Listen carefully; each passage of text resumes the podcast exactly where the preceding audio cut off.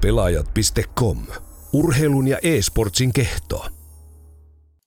Tervetuloa Pelaajat.comin kahdeksannen podcastin pariin.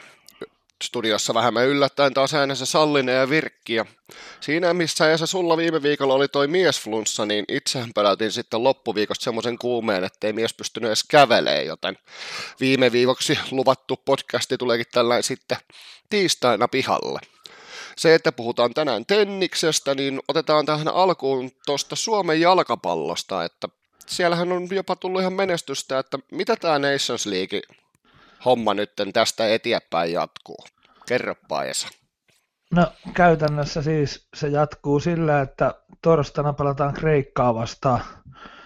Kello 21.45 Ateenassa lähtee ottelu pyörähtää ja niin tota, sitten kolme päivää myöhemmin ihan samalla kellonlyömällä Budapestissa Unkaria vastaan. Suomihan johtaa tämän nyt tota omaa lohkoonsa niin kuin puhtalla pelillä.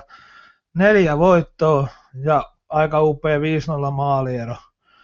Eli niin kuin lähtökohdat on niin hyvät, että et, et, ei olisi kukaan voinut edes uskoa, että ne on näin hyvät. Öö, tosta niin se, sitten, että mitä se tarkoittaa, että, että käytännössä, että miten Suomi voittaa tuon lohko, niin siihen helpointia olisi se, että nyt Kreikkaa vastaan sitten otettaisiin tasapeli tai sitten voitto, niin se olisi siinä. Ja sitten koska Suomi voitti Kreikan 2-0 tuossa ekassa kotimatsissa, niin nyt kun näissä tässä UEFA Nation Leagueassa säännöt kertoo sen, että ensimmäisenä on keskinäiset ottelut ja sitten keskinäisten otteluiden maaliero, niin käytännössä yhden maalin tappiokin Suomelle riittää tuon lohkon voittoon. Eli helpoin olisi tuota Kreikasta nyt ottaa sitten vähintään se yhden maalin tappio. Tai kun tuossa on vierasmaalisääntökin käytössä, niin voidaan hävitä vaikka 3-1kin toi peli, niin, niin sitten mennään vierasmaaleilla, se niin kuin ratkee saman tien. Eli tuossa on semmoinen homma, että Unkari ja Viro on jo niin taputeltu, niille ei ole enää mitään väliä, että mitä ne tekee näissä peleissä, niin, niin käytännössä Suomi tarvii nyt kahdesta pelistä yhden pinnan.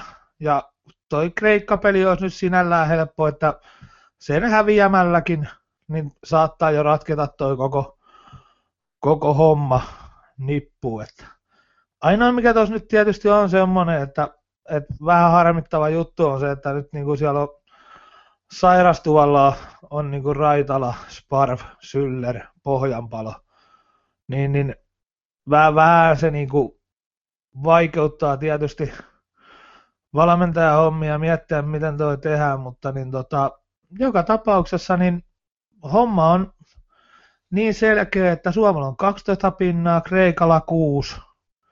Nyt se pitää vaan saada hoidettua tuosta yksi pinna jotenkin. Ja mä sanoin, että toi Kreikka-peli tulee olemaan semmoinen, mikä, mikä on niin kuin se pääpeli. Sitten jos se menee reisille, niin sitten Unkarista tarvii saada pinna vieraissa. Ja sekään ei välttämättä ole nyt niin vaikea tehtävä, kun Unkari on jo niin kuin kaiken, niiltä on niin kuin mennyt jo mahdollisuudet. Mutta sitten se, että mitä se voitto merkitsisi, niin kuin, että jos voittaa tuon lohko, niin automaattinen nousu P-Divarin Nation Leaguean seuraavan painokseen, että se tulee niin kuin siitä. Ja se tarkoittaa sitä, että sieltä tulisi vähän kovempia vastuksia, että sieltä saattaisi tulla Kroatiaa, Tsekkiä. Varmaan Tanska tulee.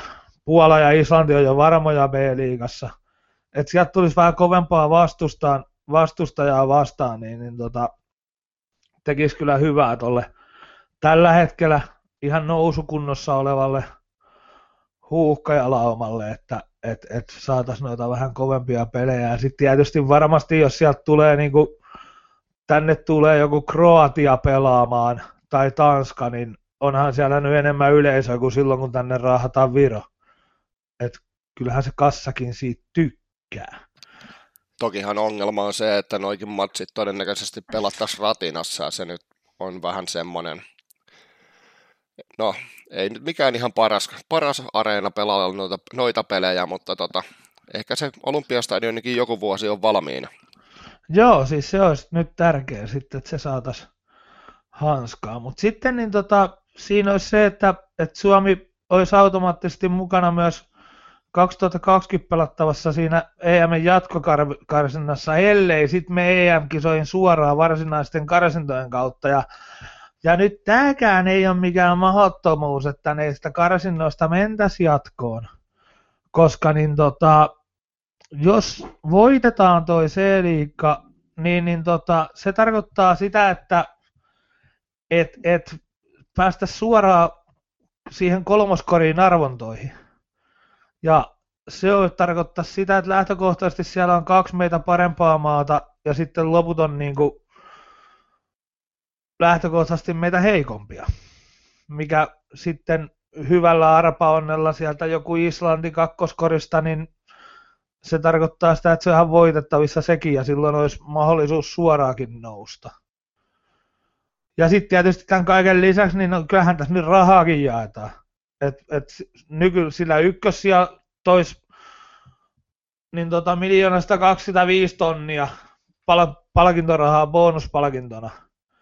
Ja sitten se, että kun nousi P-liigaan, niin silloin sieltä tulisi sitä niin sanottua solidaarisuusrahaa, niin 375 tonnia. Tuo on tuommoinen puolentoista miljoonan keissi palloliitolle toi peli, että voittaisi ne sen vai ei. Ja nyt kun palloliitolla ei liikaa rahaa on, niin kyllä mä sanon, että nyt kannattaisi tuo puolitoista miljoonaa kääriä, kääriä hihaan sieltä ilman muuta. Ja sitten tuossa on vielä se, että jos ajatellaan, että tuossa nyt ei ole mitään muuta väliä kuin se, että otetaan yksi pinna, niin on sillä sen verran väliä, että sitten kun mennään noihin välieriin, missä nämä neljän C-lohkon voittajat ottaa vastakkain, niin, niin öö, kaksi parasta, jotka on eniten ottanut pinnoja, niin alo- saa niin kuin kotiedun niihin välieriin. Eli tuossa pelataan niin kuin sitten vielä kotiedustakin. Ja, ja Suomihan on tällä hetkellä C-liigan näissä lohkoissa niin ainoa puhtaan pelin joukkue, että kaikki muut on menettänyt jo pinnoja. Että kyllä tuossa niin pelataan isoista asioista. Ja tuleehan sieltä kasa ranking-pinnojakin sitten, mikä nostaa tietysti meidän, meidän rankingia ylöspäin. Ja sitä kautta taas tulee niin kuin parempia lähtökohtia sinne seuraaviin arvontoihin. Eli isoista asioista puhutaan nyt Suomi-futiksessa tässä, että et, et, ja ollaan niin kuin lähempänä kuin, kuin koskaan sitä, että päästäisiin voitettaisiin toi lohko ja päästäisiin oikeasti niin kuin hyvistä asetelmista miettiin sitä EM-kisoihin pääsemistä.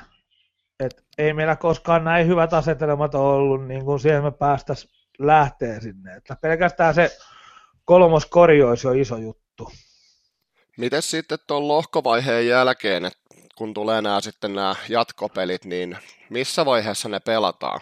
Et jos miettii se, että niin kuin Suomi saisi oikeasti, oikeasti sen tota kotiedunkin vielä niihin, niihin tota seuraaviin peleihin, niin koska ne pelataan sitten ajallisesti? Menee se keväällä vai pitäisikö täällä oikeasti talvella potkia palloa? Ei, kun siinä eka pelataan EM-kisojen ne kisojen karsinnat. Joo, niin ne, noi siis pelattaisiin maaliskuussa, maaliskuussa 2020 on, olisi noin EM-jatkokarsinnat. No se nyt teoriassa vielä olisi täällä mahdollista. Toisaalta jos Tampere hoitaa, niin ei. Joo, kyllä siihen varmaan joku paikka löydetään, missä saadaan nurmi vihreäksi silloin, että et, et, kyllä täällä kuitenkin jo sen verran hyviä olosuhteita on ja nurmikoittaa olla jossain paikoissa lämmitystäkin, että kyllä me jossain, jossain pystytään ne täällä pelaamaan, ei sen pitäisi olla mikään iso ongelma. Et, et, kyllä mä ainakin uskon, että näin, näin siinä tapahtuu. Ja tuossa on noin karsintalohkokin välissä, että kyllähän meidän pitää talvella täällä palloa potkia. Niin, ja kuten säkin jossain vaiheessa olet sanonut, niin Tampereella kun tahtoo ne jäät ja nurmet olla samassa kunnossa, niin joo, joo, ne on vähän sellainen, että, että nurmikolta nostetaan perunat aina ennen kuin, ennen kuin pelit alkaa, niin, niin tota, se on vähän, vähän huono juttu, mutta mulla ei ole ihan var, niin kuin varmaa tietoa siitä, että miten toi Olympiastadioni valmistuu, että tulisiko se sitten jo tonne, mutta en osaa sanoa. Tuossa on nyt kuitenkin toi 2019 vuosikin välissä. Ja katsotaan, jos mennään siitä suoraan siitä lohkosta tuonne EM-kisoihin, niin sittenhän ei tarvitse osallistua noihin jatkokarsintoihin. Sehän se paras vaihtoehto tietenkin olisi. Mutta tuo jatko, jatkokarsinnat sitten tavallaan antaa semmoinen hyvän takaportin mahdollisuuden siihen, että jos ei EM-karsinnosta päästä, niin sitten meillä olisi vielä, vielä yksi mahdollisuus. Mutta se varmaan nyt tässä niinku futiksesta tolleen karkeimmita, että mi, mitä tässä nyt on niinku tapahtumassa sen osalta, eli, eli torstaina 2145 kannattaa se, se Via Free lyödä päälle ja siikaa, että miten Suomen tos käy.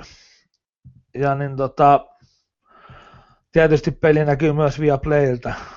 Et niin, ja, ja sitten jos on aikaa ja töistä mahdollisuus, niin lippuja on vielä myynnissä, että parhaiten sen pelin näkee Ateenassa, kun menee itse paikalle.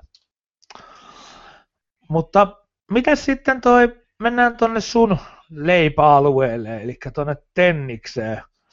Meillä on nyt siellä kausi on oikeastaan loppumassa ja siellä olisi nyt sitten vähän voitaisiin katsoa, että mitä tällä kaudella on tapahtunut, että aika isoja muutoksiahan siellä on saatu kauden aikana nähdä tuolla ATP-listoilla.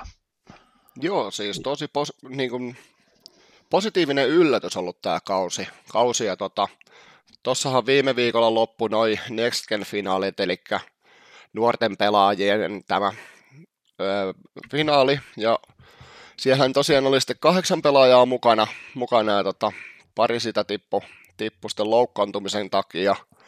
Ja kyllä se sitten siellä ihan nähtiin, nähtiin että tota, ainakin yksi aivan turisti siellä oli, oli ja sitten tuosta A-groupistahan pääsi sitten kävi hauskasti, että Tsitsipas voitti kaikki kolme otteluaan ja kaikki kolme loput sitten pelasi, pelasi siinä tota, pelit ristiin ja Munari sitten meni ja yllätti Frances Tiafoon viimeisessä matsissa ja sai parhaan rekordin ja pääsi sitten siitä neljän joukkoon, joukkoon ja tota, pelasi kiitettävän turnauksen, mutta kyllä tuossa nyt ihan selkeästi tuossa turnauksessa Tsitsipas ja Deminaur oli ne, oli ne pelaajat, jotka oli ihan ylissä muiden – että itse tuossa lop, viime vuoden loppupuolella rupesin tota Tsitsipasin settejä seuraan, että mikä jätkä täältä tulee.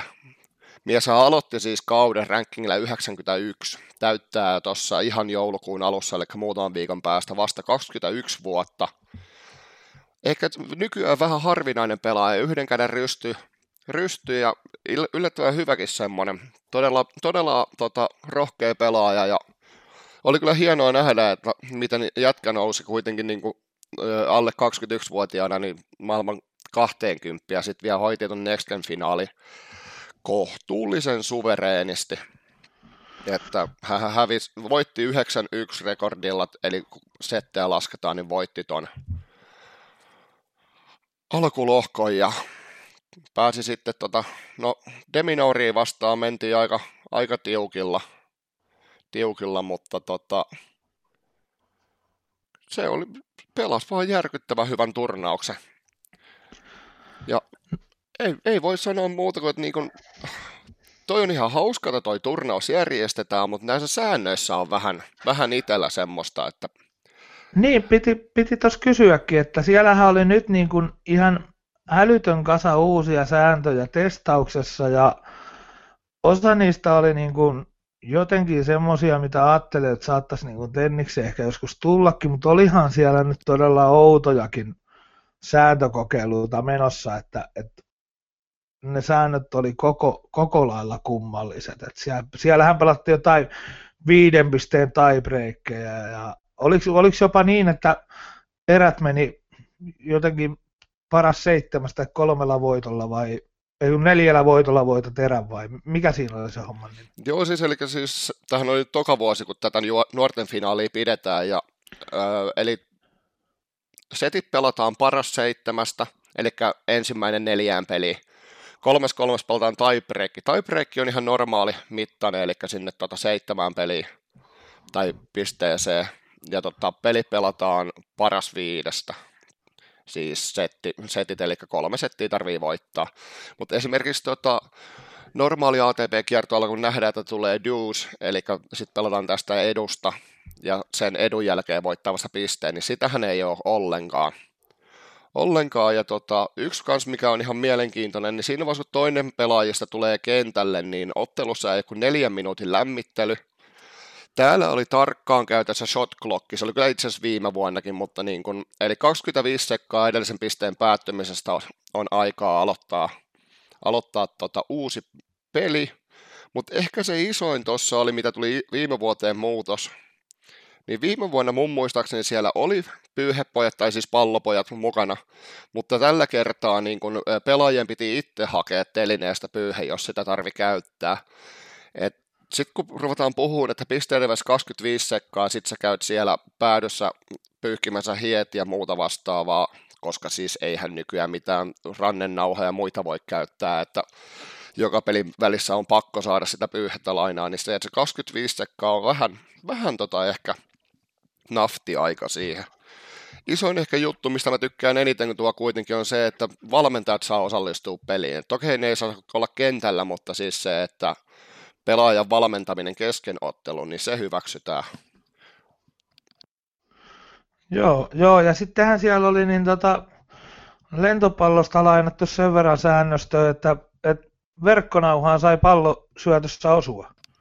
Joo, se oli jo viime vuonna testailtiin ja no se nyt jakaa mielipiteitä, että, että, että pitäisikö se ottaa että, niin kuin se sääntö sillä että jos se ihan selkeästi osuu siihen ja se niin, aiheuttaa esimerkiksi se, että se pallo tippuu 30 senttiä nauhasta, että saako kaverista pisteen vai onko se, että otettaisiin vain ne hipasut pois, pois että tota, ne on vähän tämmöisiä sääntöjä, näitä nyt testaillaan ja katsotaan nyt, ei näistä nyt varmaan ihan hirveän montaa saada kuitenkaan ajettua ATP-kiertueella ainakaan kovin nopealla aikataululla. Et ehkä nyt, mitä nyt tykkäisin eniten, että toi pelaajien valmentaminen voi tasoittaa, ja myös ehkä toi, että niin kun, tämä pyyhetteline otettaisiin käyttöön, koska sitä nähtiin tälläkin kaudella, että ihan naurettavia tota, avautumisia pelaajilta niille niin kun, ty- pikkupojille ja tytöille, jotka niitä pyyhkeitä pitää siellä. että jos ei saanut niitä kiinni tai muuta vastaavaa, kun muutenkin menee pelipäin mäntyyn, niin sitten ruvetaan avautuu aivan turhaa, turhaa niin kuin semmoisiin, semmoisille tyypeille, kelle ei oikeasti noissa pitäisi mitenkään avautua. Niin, nyt saisivat sitten huutaa niille telineille, ne on paljon parempi ottaa niitä huutoja vastaan. Ja niin tota, muutenkin toi, jotenkin ehkä kertooko toi vähän ton Next Gen-turnauksen niin kuin arvostuksesta, että siellä on tommonen älytön määrä noita sääntökokeiluita menossa vai että mikä, kuinka paljon tota nyt arvostetaan sitten tennispiireistä tota turnausta? No siis esimerkiksi viime vuonnahan toi oli pelaajiltaan todella paljon tasokkaampi. Tasokkaampi ja siis tosiaan, kun tämä nyt oli vasta toinen kerta, kun tätä kokeillaan. Että no, on niitä hauskaa niitä katsoa, katsoa ja siis se, että niin nousevat pelaajat pääsee, pääsee tuonne mukaan, mutta esimerkiksi viime vuonna niin Alexander Sverevi ei osallistunut ei osallistunut muuten tänäkään vuonna, ihan vaan sen takia, että koska se pääsee ATP-finaaliin. Ja tota, Korikki jätti kans ton silloin, eikö hetken saako Korikki osallistua tänä vuonna? Ei se ole täyttänyt vielä 22, että kyllä sen olisi pitänyt olla tänä vuonna, vuonna mukana.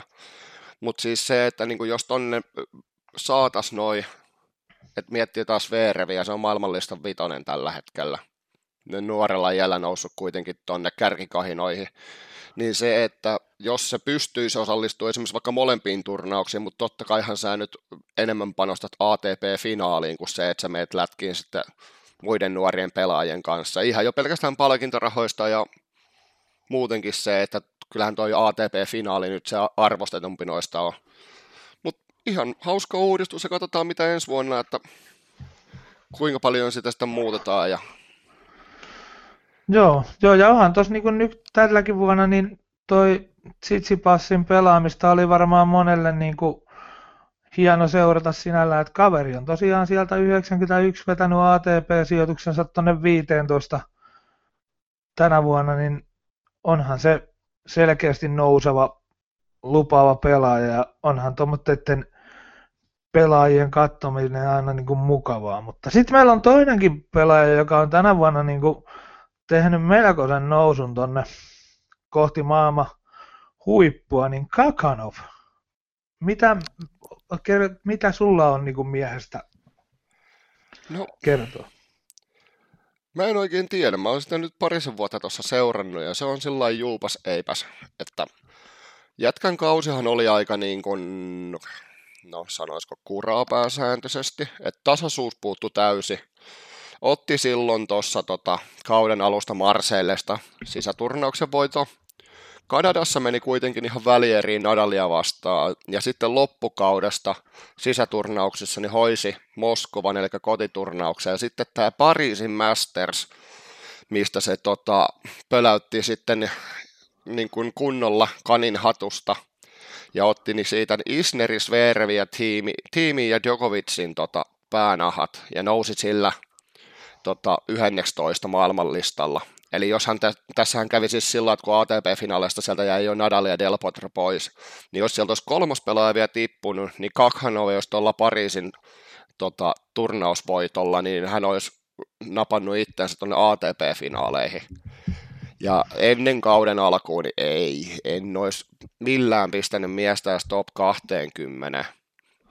Että tota, okei siis 2835 pinnaa, mistä tuhat tuli sieltä tota, Pariisista ja Moskovasta tuli kaksi puoli, eli mietitään, että käytännössä puolet, puolet tota, koko kauden pisteestä tuli viimeisen kuukauden aikana, niin se puhuu tosi paljon sen tasaisuuden puolesta.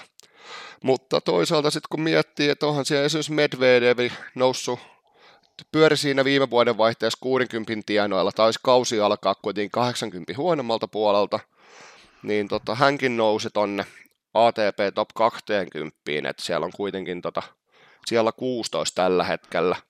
Ja siis Kakhanov ja Medvedev, molemmat on 22-vuotiaita täyttänyt tänä vuonna, eli 96 syntyneitä. Ja tota, mä tuossa muutama vuosi sitten kirjoittelin semmoisen artikkelin, että niin kun, eihän tässä ole mitään järkeä, että niin kun Venäjältä ei tule enää maailmanluokan pelaajia. Okei, näillä jätkillä on vielä pitkä matka niin top 5, mutta tota, kyllä mä ihan vielä kaksi vuotta sitten oli sitä mieltä, että se olisi Ruplevi, joka sieltä nousisi, mutta se on, näyttää vain jotenkin jämähtäneen jämähtäneen sekin. Toisaalta samoja linjoja pysty Kakhanovista vetämään tällä kaudella, että nyt pitäisi ruveta pikkuhiljaa näyttää. Toki joo, täytit 22 vuotta, että ensi vuosi näyttää oikeasti, olisiko oikeasti Kakhanovista ja Medvedevistä vielä niin jopa maailman top 10 asti, jopa niin kuin nuorella iällä, että on se ihan mukava nähdä, että Venäjältäkin rupeaa tulemaan taas pitkästä aikaa pelaajia. Että ei tarvi niin miettiä sitä, että kyllä se Davidenkon pälvikali oli ihan tosi hieno sillä aikoina.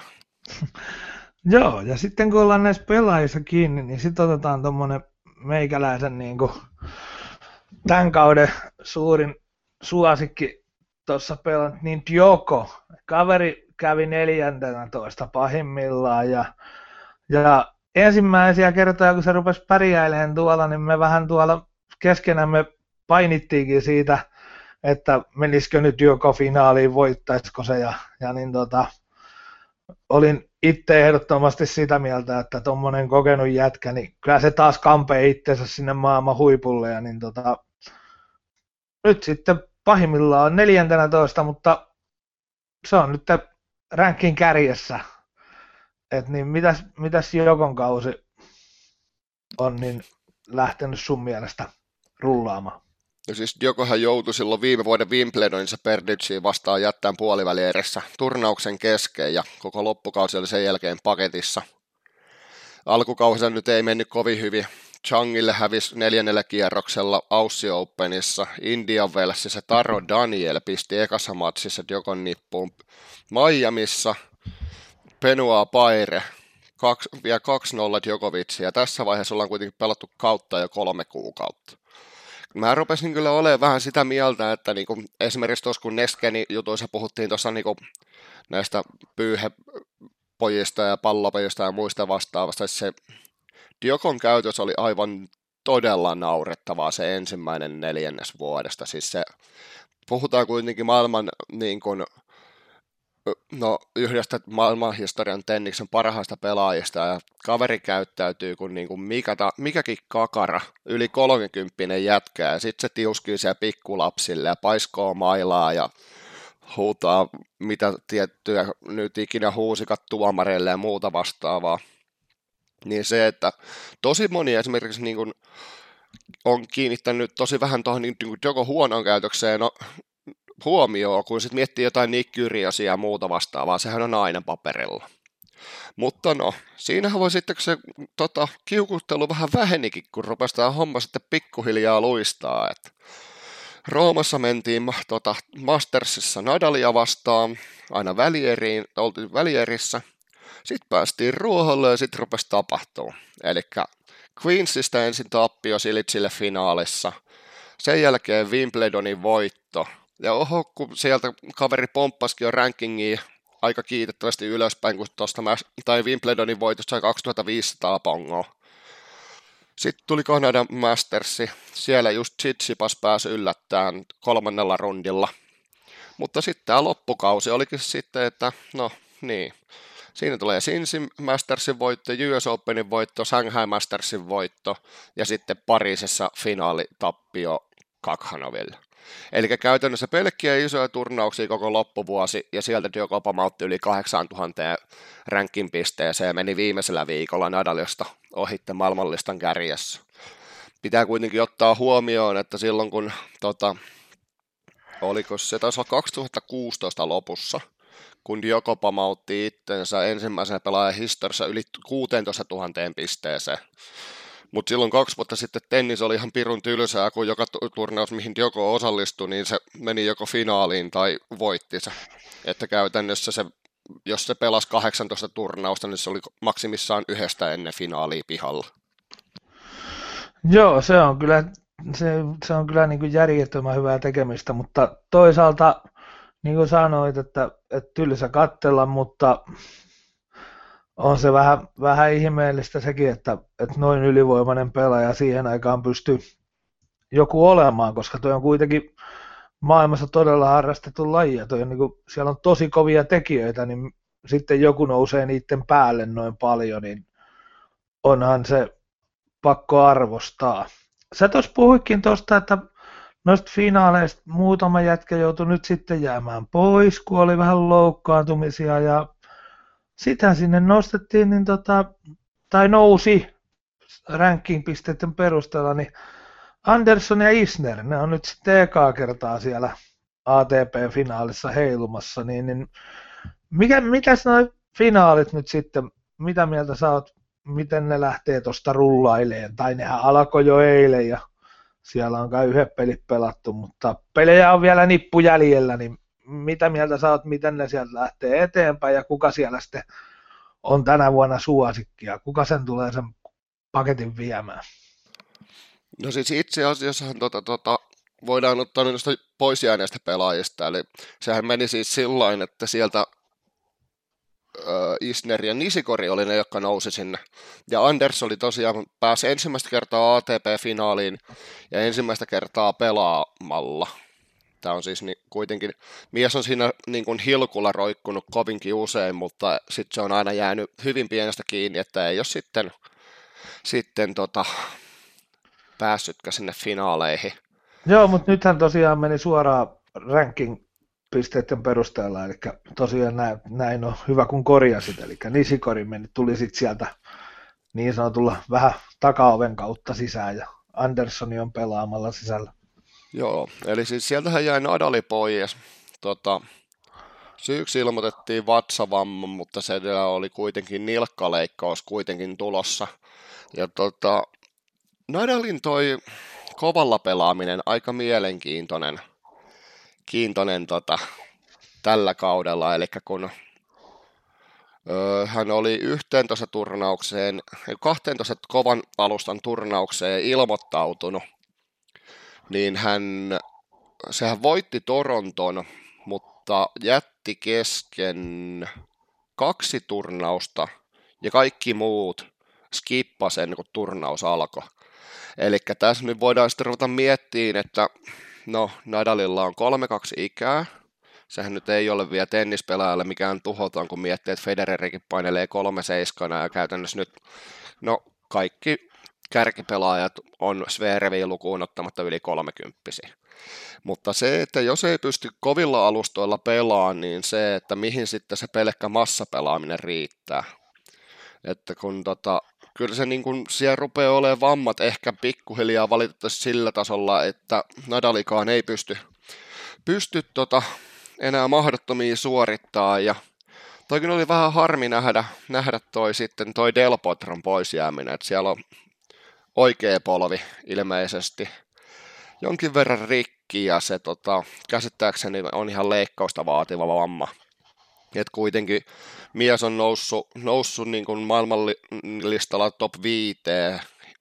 Siinä kuitenkin jossain vaiheessa puhuttiin jo, että ka, niin kuin ura on täysin paketissa, koska oli niin pitkään sivussa ja nyt kuitenkin tehnyt tosi hienon nousun, nousun mukaan karkeloihin, mutta se on harmi, että niin kuin taas tulee vammaa, vammaa että tota, niin, no mitä nyt tuohon itse turnaukseen tulee, niin siellähän tosiaan on nyt tänään pelataan tokaa kierrosta.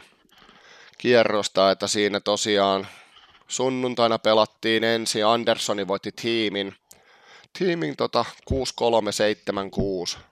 Ja sitten tuli aikamoinen ylläri ainakin itselle. Okei, Federer ei ole loppukaudesta ollut nyt ihan itsensä, mutta Nishikori onnistui voittaa 7-6-6-3 Federerin siinä tota, sunnuntain sitten iltapelissä. Eilen sitten mitä taas nähtiin, niin tota, mä toivoin, että Silitsi olisi yllättänyt tässä turnauksessa. Ja sehän itse asiassa eka setti johti murrolla. Itse asiassa johti molempia settejä murrolla, mutta hävisi kuitenkin Svereville sitten 2-0 molemmat tiebreakissa. Et se oli vähän sillain, että niinku, no, nähtäväksi jää, että mitä Silitsi pystyy tässä vielä tekemään, mutta toi olisi ollut aika pirun tärkeä, tärkeä sitten ottaa. Joko taas sitten vähemmän yllättäen voitti Isnerin 6-4-6-3. Että sillain, että toi, no, Nisikori oli ainoa yllätys. Silitsillä oli siinä niinku saumoja. Saumoja ja tosiaan tänään pelataan tuo Anderson Nisikori todella mielenkiintoinen matsi. Siinä Andersson on kertomus pieni altavasta. Mä tykkäisin kyllä petsaa siihen, siihen Anderssoniin, mutta toi Nisikorin sitten toi edellinen voitto vähän jännittää. Että tota, mä vähän veikkaan, että tässä tullaan näkemään jonkin verran ristiinpelejä. Et jos Silitsi olisi voittanut tuossa Veerevin, se olisi Jokon kanssa kuitenkin tuossa lohkon kärjessä ja sitten siinä olisi enää Joko ja Isnerin kanssa matsit matsit, mutta tota, tämä on siitä mielenkiintoinen, kun pelataan neljän, neljän pelaajan lohkoja, niin siitä mielenkiintoinen formaatti, että kun nämä kuitenkin pelataan paras kolmesta setit, niin se, että tässä pystyy menemään pelit sen verran hienosti ristiin, että sieltä voidaan nähdä oikeasti mielenkiintoisiakin, niin kuin, varsinkin toi vikakiakka. Et mä en usko, että, usko, että tota, tässä nyt vielä tokalla kiekalla ratkee mitään. No ehkä nyt Joko hoitaa ton. Niin, niin Joko voi, Joko voi tuosta varmaan hoitaa ja sitten si, siinä saattaa käydä niin, että siinä neljännellä kiekalla Jokolla ei olekaan mitään panosta enää.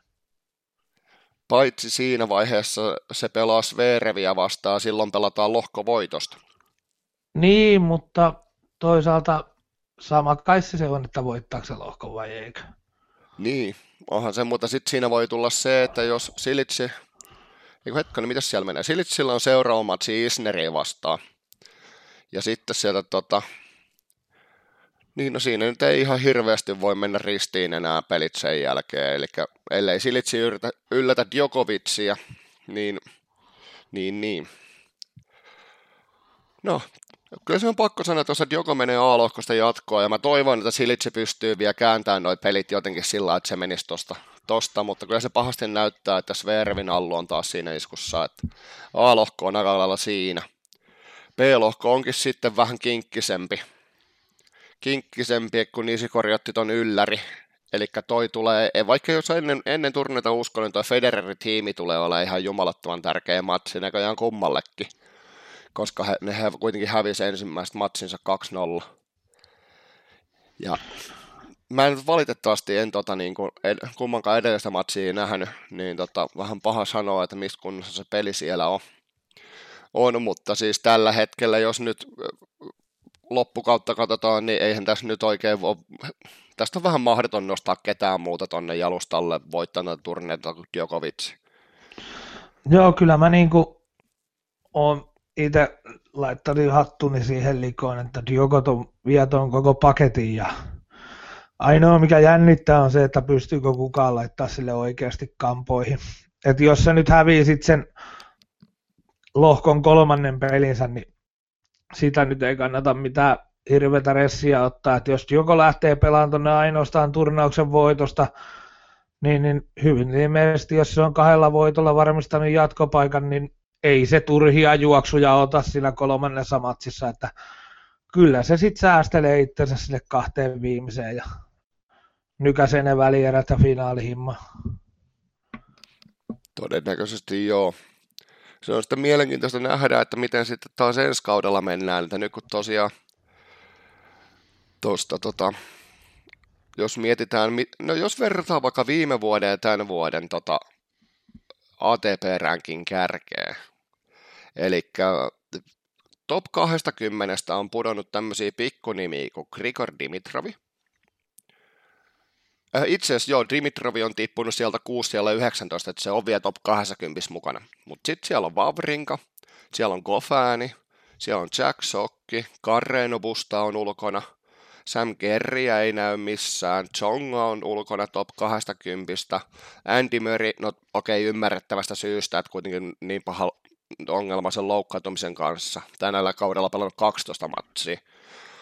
Niin ihan ymmärrettävää, että on pois sieltä sieltä, mutta sitten esimerkiksi niin kuin Bautista akutti, ei, ei näy. Thomas Perdytsikin on tippunut. Ja sitten on kuitenkin noussut tämmöisiä tyyppejä, tyyppejä tota, mitä siellä on nyt, John Isneri oli viime vuonna 17, nyt on kympissä, Kakhanovi, Borikki, Fogninikin jopa tuittupää sieltä, nostanut itsensä 20. Schwarzmani Eli sieltä niin kuin Argentiinasta tulee sitä seuraavaakin polvea, vaikka Schwarzman ei pelannut kyllä lähellekään niin hyvää kautta kuin viime vuonna. Niin tota, ja sitten toki Marko Sessinato nousi sinne 20 mukaan, Tsitsipas niin ja Edmundi tietenkin. Että tämä on tosi paljon uudistunut. Okei, tietty pitää ottaa huomioon, että viime vuonna, kun top 20 sijaan riitti 2000 pinnaa, vähän reilu, niin nyt top 15 vaati sen 2000 ATP-ranking pisteen, pisteen tota raja, että siellä niin, äh, Sessinaatolla on 1800 pongoa, mikä oikeuttaa 20 sijaa. Mutta siellä on oikeasti kyydistä tippunut semmoisia tota, isoja nimiä. Toki loukkaantumisia on ollut todella paljon ja ne on sotkenut tätä listaa paljon, mutta toisaalta mun mielestä se on vaan pir, piristää ihan pirusti, että jos sitä samaa viittä vuotta top 20 ja sinne ei ole mitään asiaa, vaan nyt sinne oikeasti 20 mahdollista nousta sinne, sinne tota 20 kärkeen. Joo, ja kyllä tuossa niinku samalla nyt huomaa, että kun nuo pisterajat on, tulee vähän alaspäin, 20 pääsee vähän pienemmillä pisteillä, niin, niin siinä rupeaa olemaan ihan tärkeää miettiä, että lähdetkö ATP 250 tai ATP 500 jos sä voitat sieltä sen 500 pinnaa, niin, niin ei sun tarvi niitä montaa kertaa voittaa tuossa kaudella, kun sä oot jo tuolla 20 sakissa. Että, et, niin tota, noi pienemmätkin turnausvoitot on alkanut nyt, nyt niin kuin olemaan vähän tärkeämpiä. Joo, se on totta. Sitten tosiaan, kun ei tarvitse kuin yhden isomman turneen onnistumisen, niin sillä saa jo tosi hyvät iskuetäisyydet sinne 20. Että tota, kun miettii, että Sessinato, eikö se voittanut jonko, oliko se Rooman, minkä se voitti? Rooman voitti. mä nyt ihan, ihan väärin? Ja tota, kuitenkin Mastersin siellä ja sitten tosiaan niin kuin esimerkiksi tämä Kakhanovi, josta juteltiin, niin se, että loppukauden pari onnistumista ja jätkällä väyttää itseänsä yhtäkkiä 11. Et käytännössä saat muutamassa viikossa napannut itselle kauden tai puolet kauden pisteistä. Niin, mutta ei toi esimerkiksi Korikkikan, niin ei Korikki voittanut tällä kaudella mitään tuhottoman isoa. Tämä on muuten itse asiassa, hei, hauska fakta. Osaatko sanoa vuoden 2008 ö, lopussa, mikä on ollut maailman top 4 tai ketkä? 2008. Eli no, siis 10 vuotta ollut, sitten.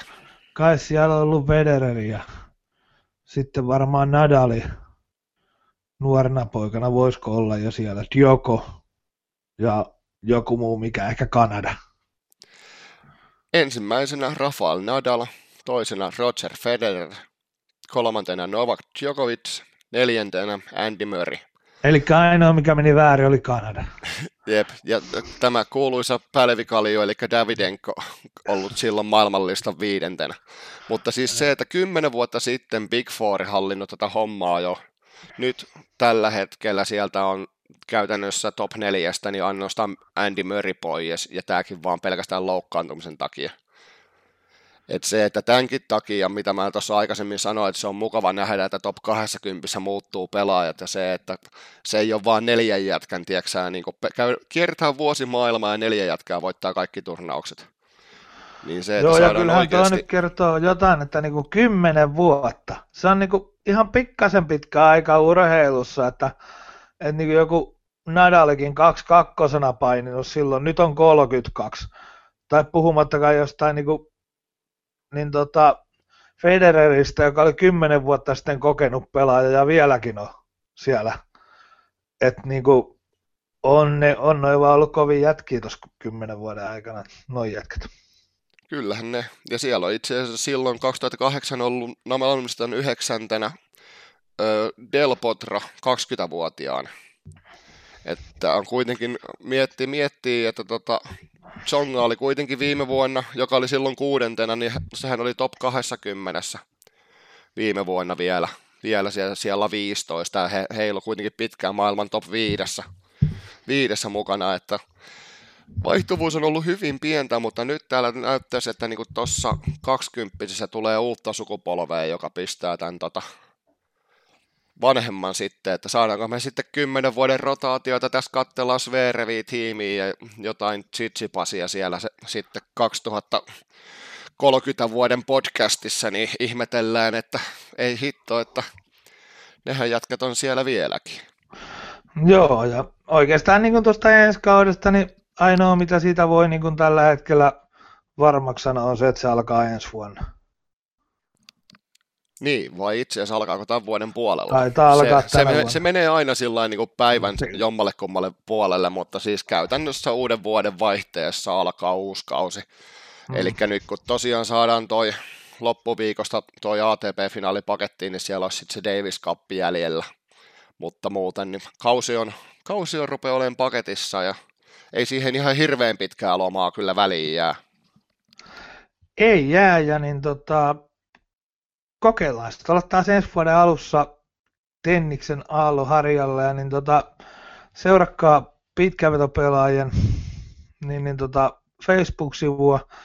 Sinne saa Sallinen heitellä vähän, vähän niin tota, vihjeitä Tenniksestä, mikäli vaan sieltä vielä jotain vihjattavaa löytyy.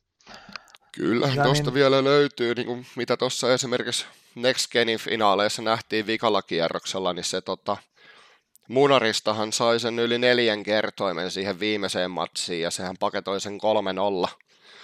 Et, vaikka nyt, no miten se nyt sanoisi, kyllä nyt Bookerikin rupeaa olemaan vähän jo joululomilla tenniksestä, mutta välillä, välillä tuntuu, että näitä tulee, tulee tota tämmöisiä ylläreitä. Et esimerkiksi mun papereissa toi Andersonin isikori tänään on tasabuukki vaikka moni onkin sitä mieltä, että Nisikori on tuossa selkeä suosikki, mutta jos mä nyt saan tuohon 2.35 Andersonille kerroin, tai itse asiassa taitaa olla 2.4 tällä hetkellä lähellä markkinatoppia, niin en mä sitä nyt jätä pelaamatta.